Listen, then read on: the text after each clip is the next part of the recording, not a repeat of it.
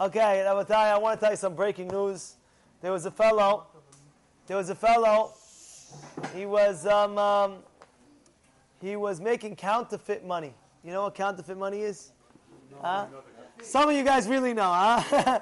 okay, uh, so use it, huh? Uh, I, th- I, th- I thought I got a fake hundred today.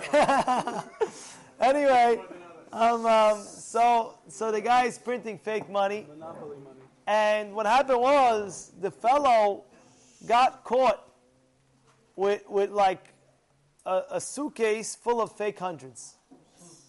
Suitcase full of fake hundreds. The court uh, investigated, and the court found out, wow, this is really counterfeit.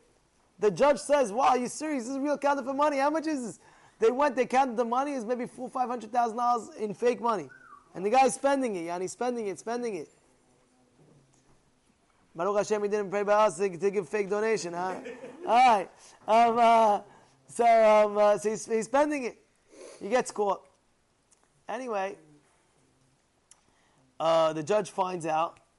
The judge finds out, and uh, and they do more investigation. And now they find exactly the the he was partners with someone else, and when they caught his partner, they caught the partner with the with the fake machine, with the entire machine printer in his house in his house, the, the whole printer and the machine in the house. So, so he says, so the judge brings them both in, and uh, he's judging the case. You know, they take the hammer. They take the hammer first guy who found the counterfeit money, four five hundred thousand dollars, five years in prison.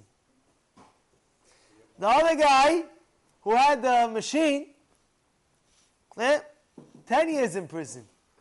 The guy went crazy. The guy got up there Dear Judge, I honor in the court, I have a question for you. By me, you didn't find not a fake dollar by me. You're giving 10 years? This guy, you found $400,000 that's fake. Why are you giving me 10 years? You had, a, you had a question or no? So the judge says, You're the source from you, your printing machine, you can print out millions and millions and millions of dollars. This guy maximum is 400 grand. You as it could be.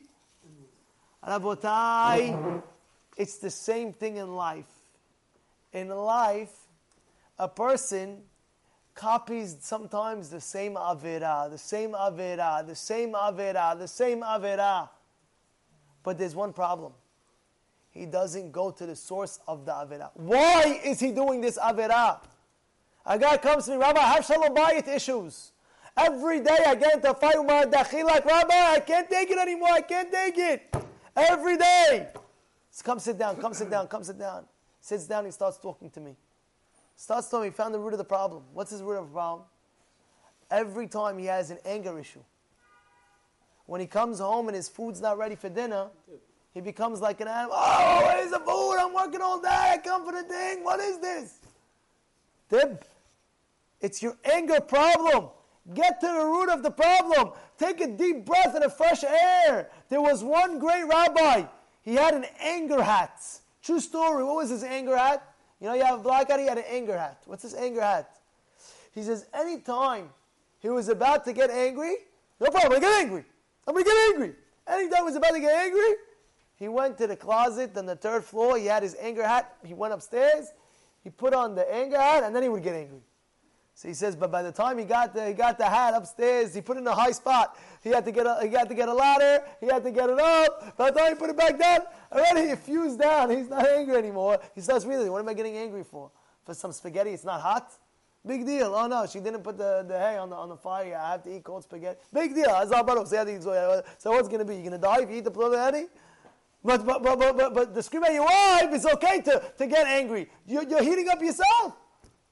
And therefore, for every person's actions, you're slipping into something, the same avon, same avon, you got to go into the source. Where is the source of the cause? Where is it coming from? Like a doctor. A doctor, he gets, he gets hurt, this, that, doctor. He, your patient's coming in. Oh, okay, he's bleeding. Oh, put him a band-aid. Uh, doctor, I want to know why I'm bleeding. Now I just put a band You know what I'm saying? Like, I thought, oh, I see there's glass inside. Let me take out the glass. Okay, that's much better. Same thing with every other, and same thing with anything in life. A guy slipping, Shabbat sometimes. I can't, I can't give Shabbat. So you, you know what? What's the source? What's the source? Oh, you're not going to shul. That's what. So you go to shul, you're not going to be able to keep Shabbat. Why? Because the whole environment. You always got to go to the source. A guy's uh, in shul. He's always speaking, Rabbi, I can't control myself. I'm always talking in shul. What's going on? What's going on? What's the source? Your friend that's sitting next to you is always talking you, talking you, talking to you. So move your seat. Move your seat. Go to the source. If you go to the source, you'll be able to cure the problem. This is what we have to understand. Every Avera, go to the source and cut it and clear it.